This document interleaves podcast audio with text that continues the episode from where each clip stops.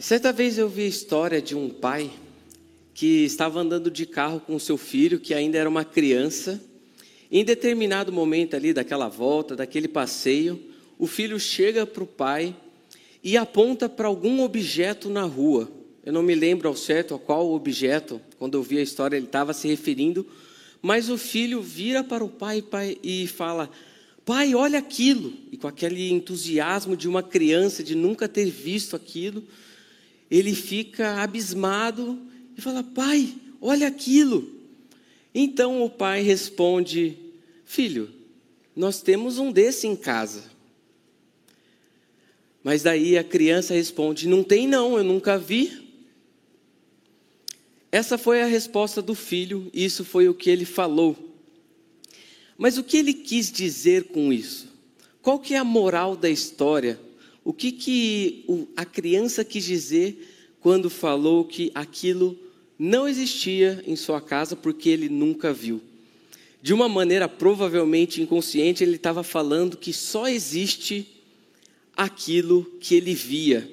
Ou então que ele apenas poderia conhecer aquilo que ele visse, que ele tocasse, que estivesse dentro ali da sua esfera é, possível de tocar, de conhecer, de ver, de sentir. Mas essa perspectiva da criança não está tão distante de nós. E, de acordo com o entendimento de muitos, nós podemos apenas conhecer as coisas referentes a essa vida. Nós podemos apenas saber que de fato existe e ter uma certa objetividade com aquilo que a gente pode apalpar e ver. Então, estou chamando aqui de o andar de baixo, que diz respeito às coisas aqui da terra, num plano horizontal que nós conseguimos ver, apalpar, sentir, tocar Somente existe isso.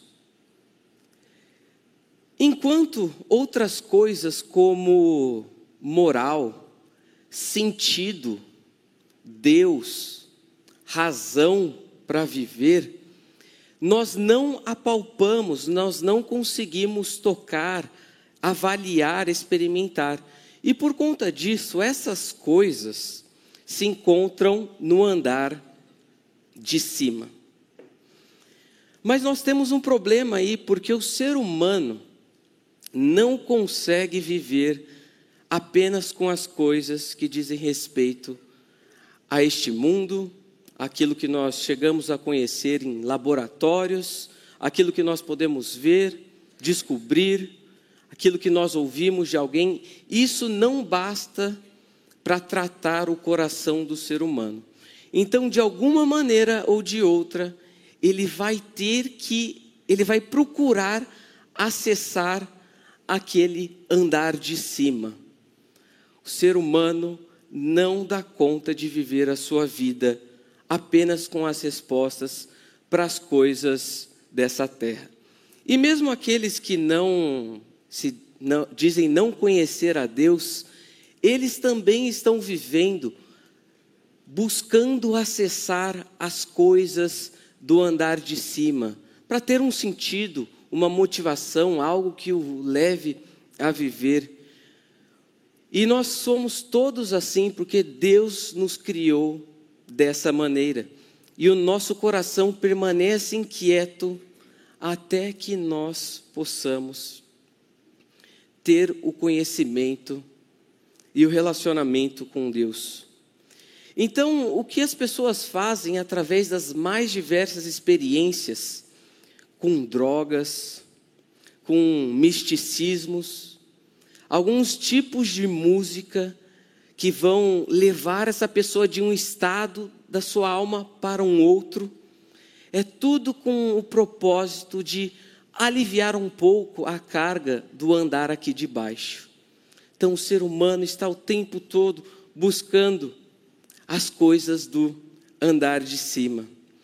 Mas é interessante que para isso, eles não têm uma base racional para ter essas experiências, para buscar tais coisas.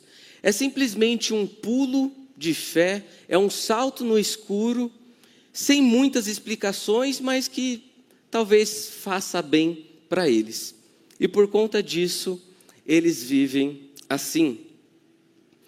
Só que ao contrário dessas buscas que invariavelmente levam o ser humano ao desespero, tentando lidar com as coisas aqui da terra que não satisfazem, esse ser humano apenas encontrou o desespero. Só que ao contrário dessas propostas e dessas ideias, nós temos um Deus que se revela.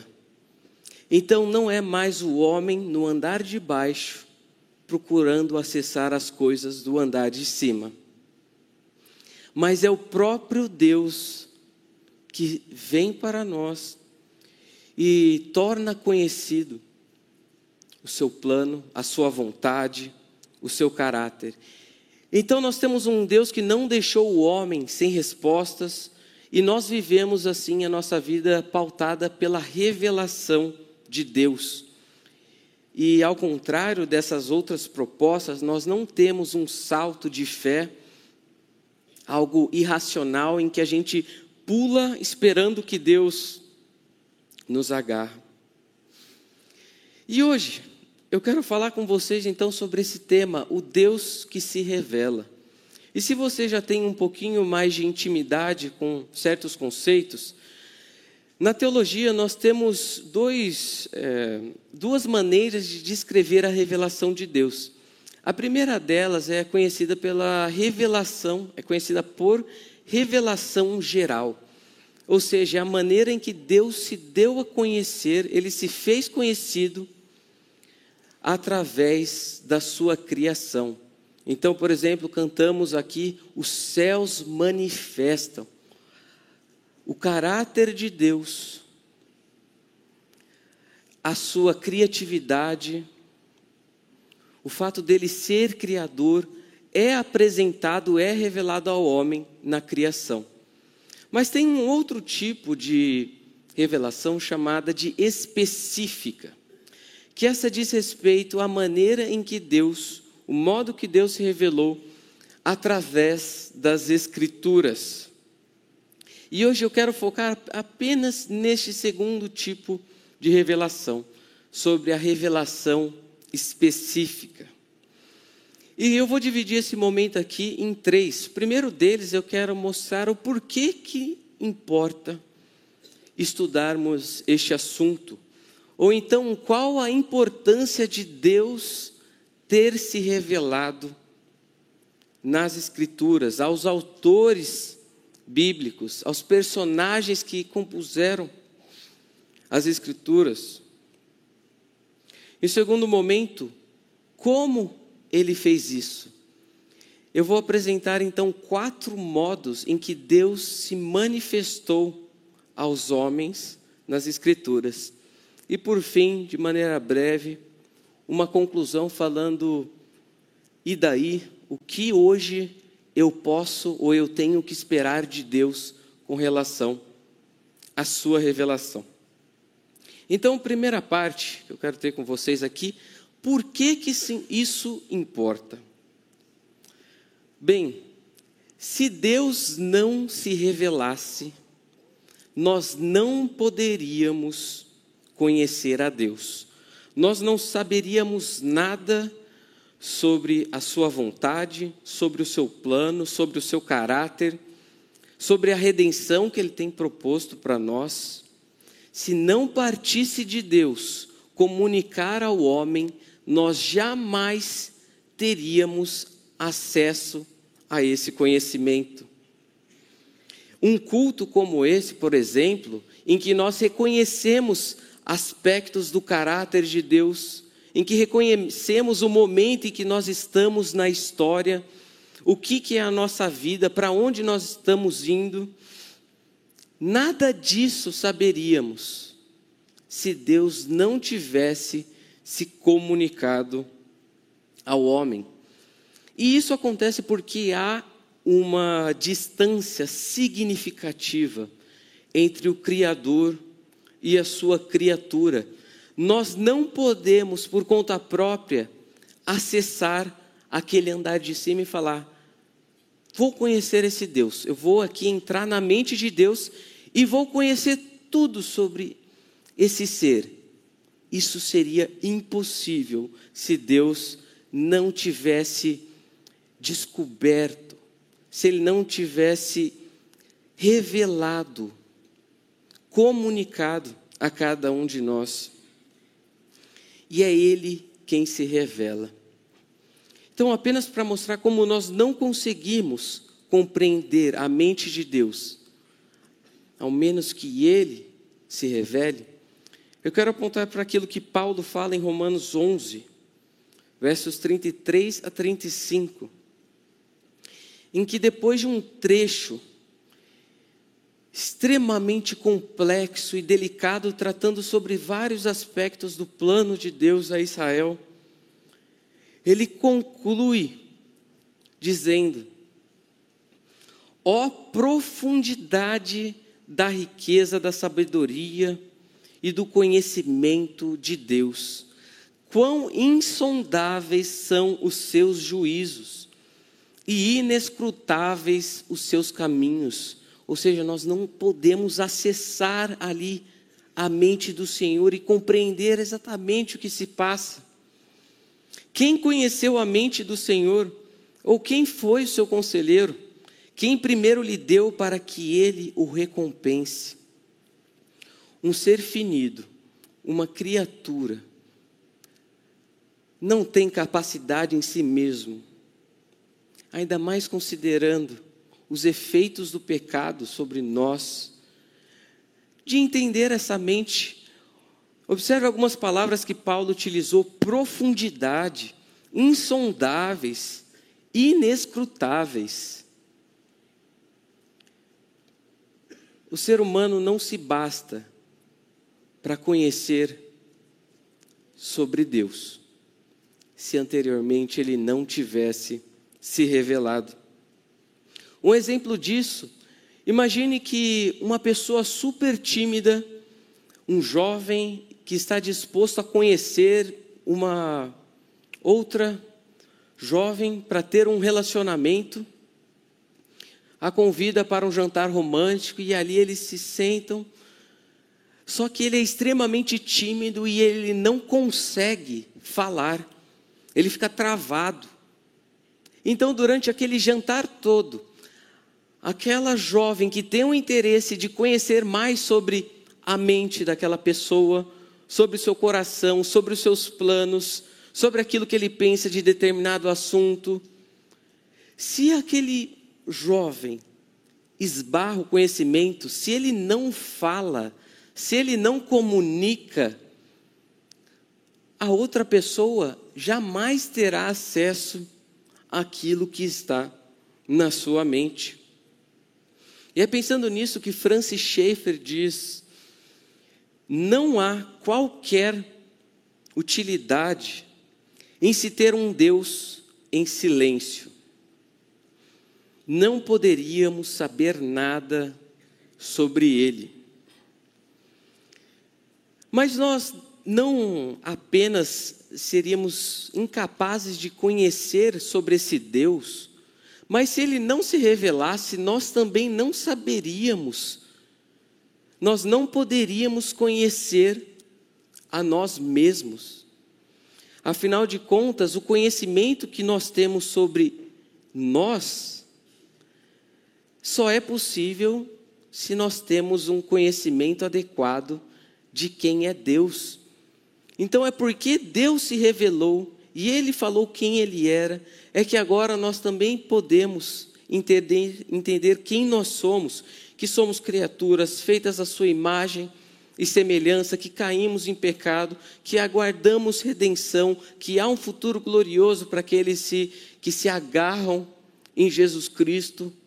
Nós não saberíamos de nada acerca da nossa identidade, identidade, se esse Deus não tivesse se comunicado.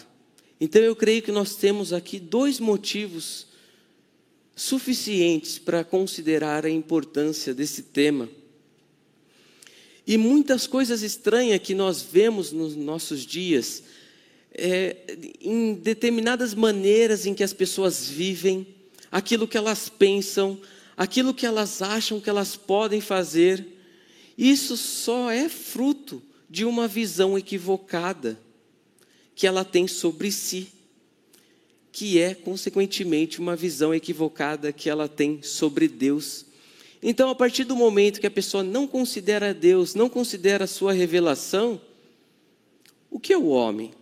Não é mais uma criatura.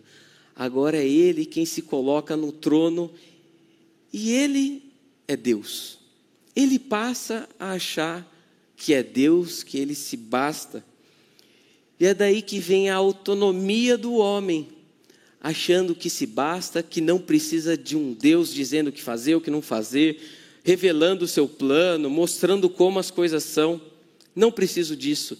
Eu posso é, escrever uma história melhor do que Deus. Agora eu quero passar, nesse segundo momento, a quatro modos em que Deus se manifestou, em que ele se revelou nas Escrituras. Então, nesse segundo momento, como Deus fez isso.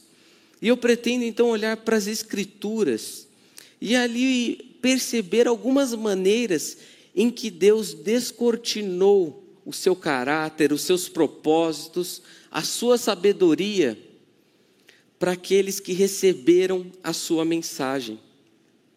Como que isso aconteceu?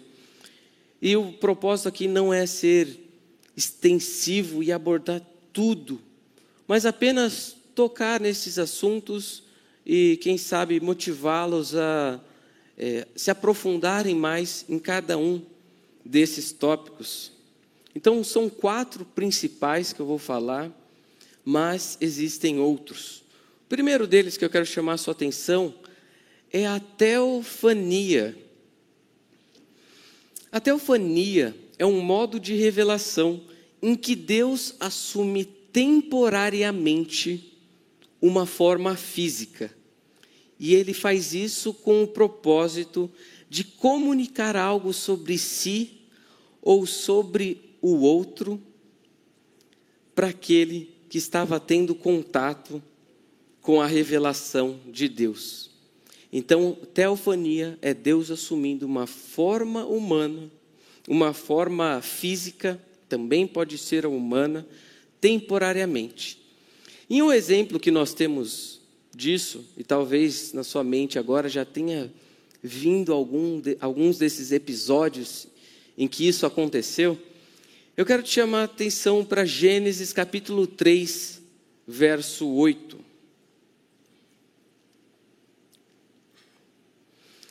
Quando ouviram a voz do Senhor Deus, que andava no jardim pela viração do dia, esconderam-se da presença de Deus.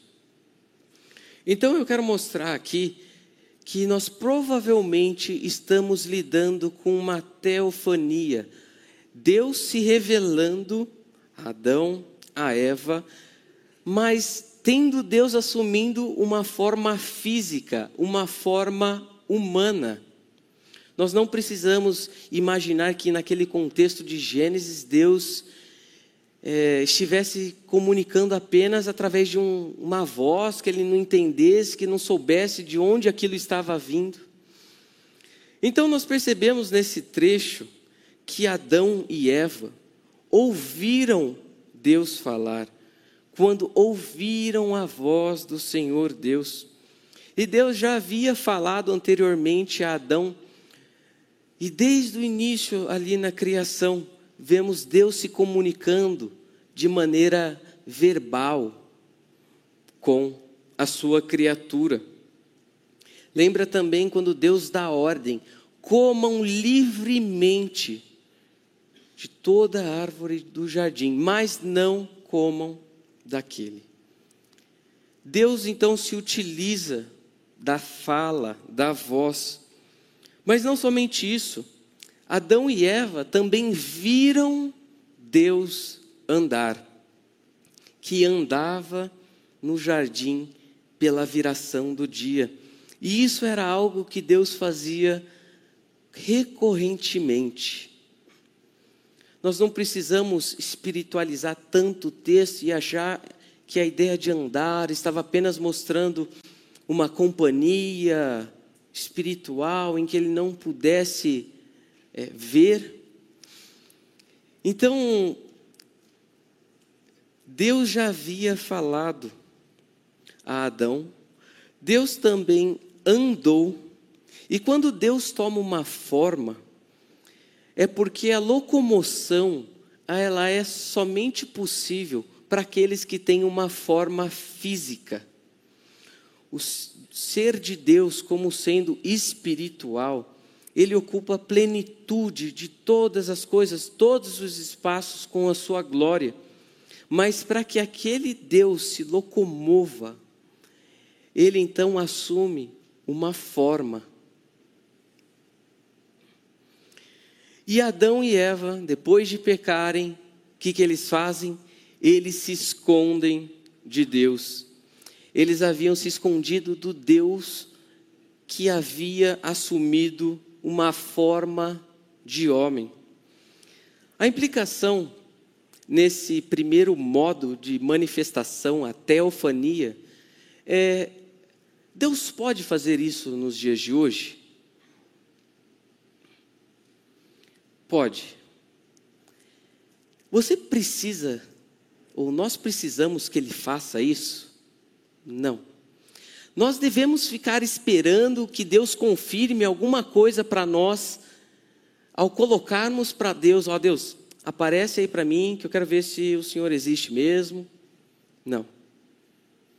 Deus estava ali comunicando o seu caráter, o seu plano, para aquelas pessoas de maneira específica. Então não fique com a expectativa. E a sua espiritualidade, a sua vida com Deus não é marcada e não será julgada se você viu Deus, se você tocou Deus, se você teve uma experiência desse tipo. O segundo modo de revelação é a profecia, em que Deus dava a sua revelação para o profeta geralmente através de um sonho ou de uma visão. E o objetivo, o propósito do profeta era comunicar para as outras pessoas, para aquela nação, para um grupo específico, aquilo que Deus havia comunicado a ele. É, um desses personagens e também podemos lembrar de vários aqui em que foram instruídos por Deus através de sonhos e de visão. Eu quero chamar apenas atenção para Daniel, capítulo 7, verso 1. No primeiro ano de Belsazar, rei da Babilônia, teve Daniel um sonho e visões ante os seus olhos, quando estava no seu leito escreveu logo o sonho e relatou a suma de todas as coisas. Então Deus se manifestava aos profetas através de sonhos, de visões, e o profeta tinha que pegar aquela mensagem, muitas vezes entendê-la adequadamente, e Deus preservando a sua mensagem, ela era repassada ao seu povo. Ou outras nações. E é interessante que sobre o Daniel, logo no capítulo 1 a gente vê que Deus deu a Daniel inteligência de todas as visões e de sonho. Não era apenas aqui, ah, eu tive um sonho qualquer, tá bom, vou ali, vou comunicar, vou falar que é de Deus e pronto. Não era bem assim.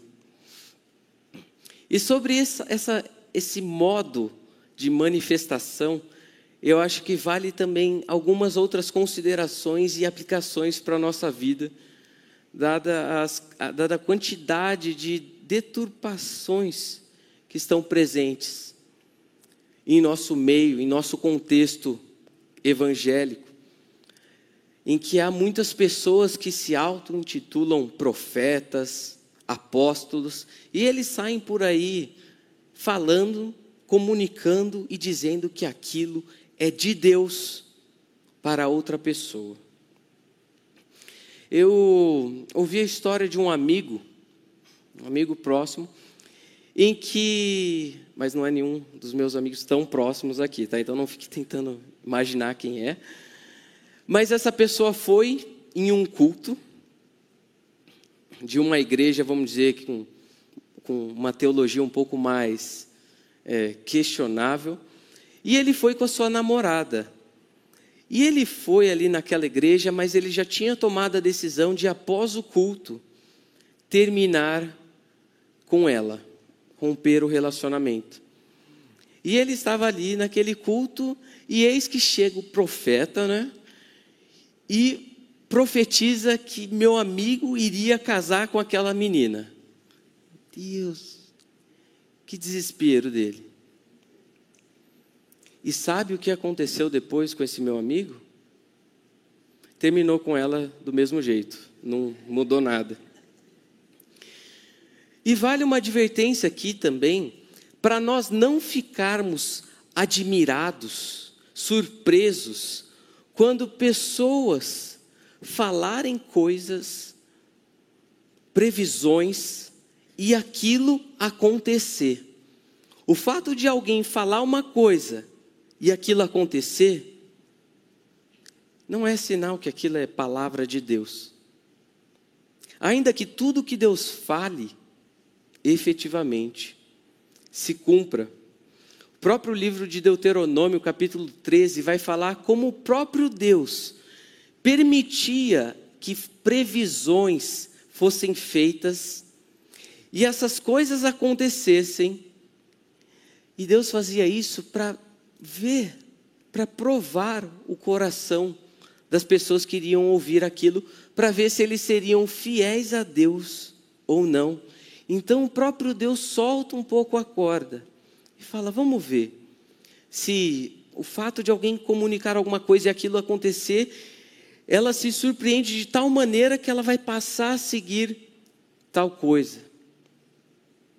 Não fique admirado com previsões que foram feitas e aconteceram. Nós estamos lidando em um, em um sentido e num campo espiritual em que há também um adversário que tem poderes. Nós não vamos menosprezar isso. Mas os filhos de Deus não precisam ficar esperando ou estando chocado quando alguém falar que aconteceu uma coisa e de fato aconteceu. Isso não significa nada. E também, para acalmar um pouco o coração, não fique esperando que Deus te revele alguma coisa através de um sonho ou de uma visão, em que você, não estando plenamente é, nos usos da sua mente, do seu intelecto, através de um sonho, dessa visão, você vai receber alguma coisa e vai falar: ah, não, isso é Deus, é Deus me mostrando o que eu devo fazer. Ouvi é, o relato de alguém que queria muito ir para o seminário e queria muito ir para o ministério, fazer as coisas, e ele viu, fictícia, né? Ele viu no céu as letras V, P e S. V, P, S. E ele falou: Tá vendo? É Deus falando comigo. Vai para o seminário. Mas na verdade ele descobriu que era Deus falando para ele: Vai plantar soja. Então não espere que Deus comunique algo para você dessa maneira. Terceiro modo de manifestação é o que eu estou chamando aqui de operação concursiva.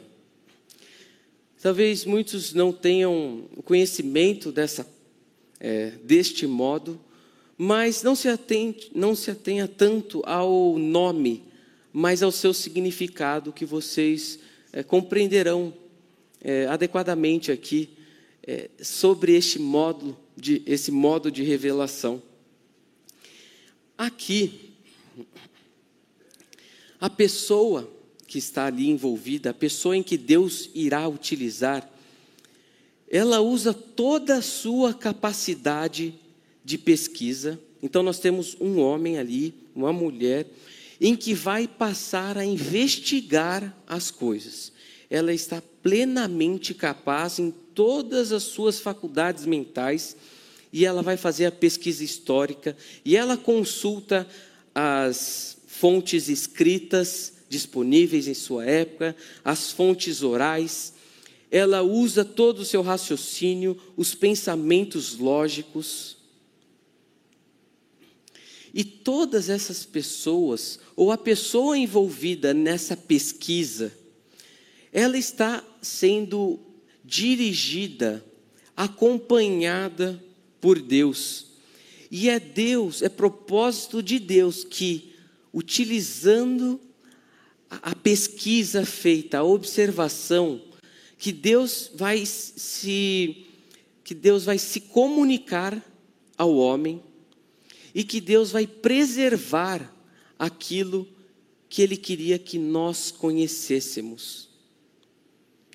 Então, é alguém acompanhado por Deus e Deus instruindo, capacitando e preservando para que o resultado daquilo fosse palavra de Deus, que fosse isso uma autoridade para a nossa vida. E aquilo que Deus queria que seu povo é, soubesse, ele preservou. Ou, claro que outras pessoas, muitas pesquisas foram feitas, muitos estudos, mas aquilo que pessoas fizeram lá atrás, e Deus quis que seu povo tivesse, que Deus comunicando ali a sua sabedoria, para que seu povo se apropriasse daquilo, tudo isso foi preservado. Eu vou dar um exemplo, que é Salomão. E observe que muitas vezes nós achamos que algumas coisas que nós temos na Bíblia foi Deus aparecendo de alguma maneira e o homem pegou um lápis, pegou uma caneta e começou a anotar tudo que Deus estava falando. Mas olha só o que Salomão nos ensina. Vai ter com a formiga, ó preguiçoso, considera os seus caminhos e ser sábio. Não tendo ela chefe, nem oficial, nem comandante no estio, prepara o seu pão. Na cega, ajunta o seu mantimento. Ó preguiçoso, até quando ficarás deitado? Quando te levantarás do teu sono? Como que ele chegou a essa conclusão? Será que foi Deus ditando e ele simplesmente anotando lá? Não nós vemos alguém sendo conduzido por Deus para, na sua investigação, nos seus estudos, nas suas observações, ele chegasse àquilo que é verdadeiro, aquilo que é útil para o povo e aquilo que passa a ser então autoridade para o povo de Deus. Muitas pessoas levam a Bíblia é, e, se, e interagem com a Bíblia como se fosse um manual de várias dicas legais para a nossa vida, em que eu posso pegar aqui, que é interessante, outra coisa ali pode ser válida, mas não é essa a ideia. Portanto, neste modo de revelação, Deus e o homem estão envolvidos. E aquilo que nós lemos em diversas ocasiões na Bíblia, ainda que tenha sido fruto de uma investigação, de uma pesquisa, foi o próprio Deus quem conduziu cada passo e quis comunicar a cada um de nós sobre isso. A Bíblia, então, não é um conjunto de dicas para viver e se dar bem. Não são conselhos que podem funcionar para você não é simplesmente uma pesquisa, um outro livro qualquer. A Bíblia, então, um livro normal, um livro de história, ok. Qualquer outro livro, a mesma coisa. Não. Qualquer material humano ainda que tenha o seu valor, jamais será escritura inspirada, soprada, dirigida, guardada, preservada por Deus. Agora, existe alguma outra coisa, algum outro material em que você se dedique mais do que as Escrituras? Você tem vivido a sua vida mais em função de alguma outra coisa qualquer do que as Escrituras? Há algum outro curso, algum outro livro, algum manual que você considera que aquilo é mais útil para a sua vida? Não, jamais. Só que muitas vezes passamos a dar mais valor, gastar mais tempo, mais recursos, mais energias para conhecer outras coisas do que ter a nossa vida com, a, com as Escrituras naquele eixo em que tudo gira em torno dela.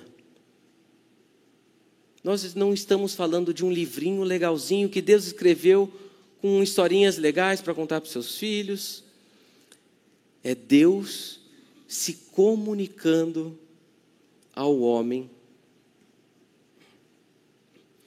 Então você tem vivido é, dando mais valor a essas outras coisas, os conselhos de sei lá quem, o manual da vida boa, doze passos para a alegria.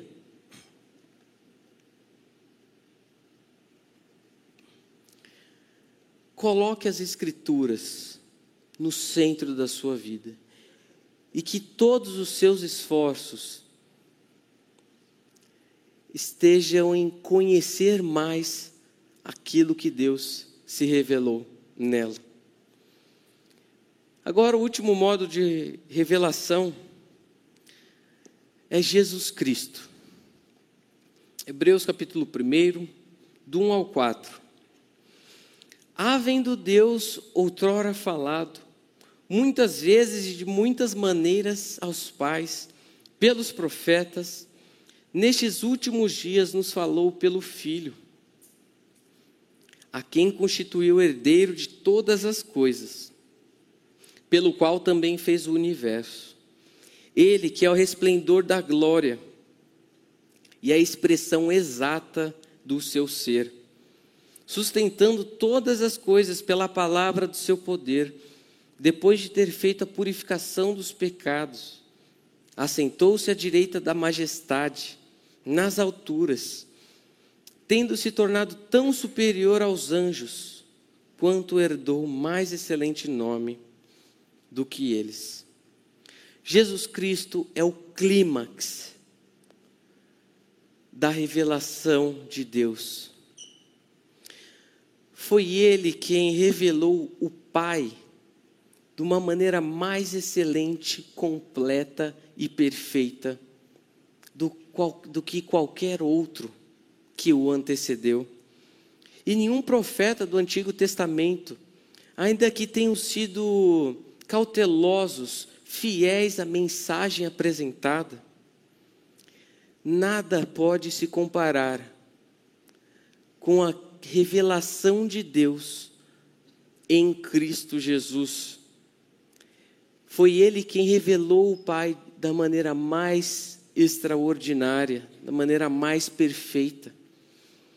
Mas hoje em dia, Deus, Jesus não está ao meu lado. Como então eu posso interagir com essa revelação de Deus? Bem, isso é verdade, ele não está fisicamente ao nosso lado. Mas nós temos também nas Escrituras tudo aquilo que Deus quis comunicar sobre o seu filho. E aquilo que nós temos aprendido na série de Lucas, tantas coisas que Jesus fez, falou, expressou, o seu caráter, o seu plano. Então ali nós conhecemos quem é o Deus homem. Eu quero destacar então duas aplicações para a nossa vida no que diz respeito ao fato de Deus ter se revelado através do seu Filho. primeira delas é que em Jesus Cristo foi manifestado o amor de Deus para conosco. Nós não nutrimos uma esperança é, de um ser que nos ama e vivemos assim com base nesse salto de fé ou algo sem razão nenhuma. Nós sabemos que Deus nos ama por aquilo que Jesus Cristo fez por nós. O próprio Deus manifestou o seu amor da maneira mais bela e mais completa, entregando o seu filho, homem, para ser moído em nosso favor.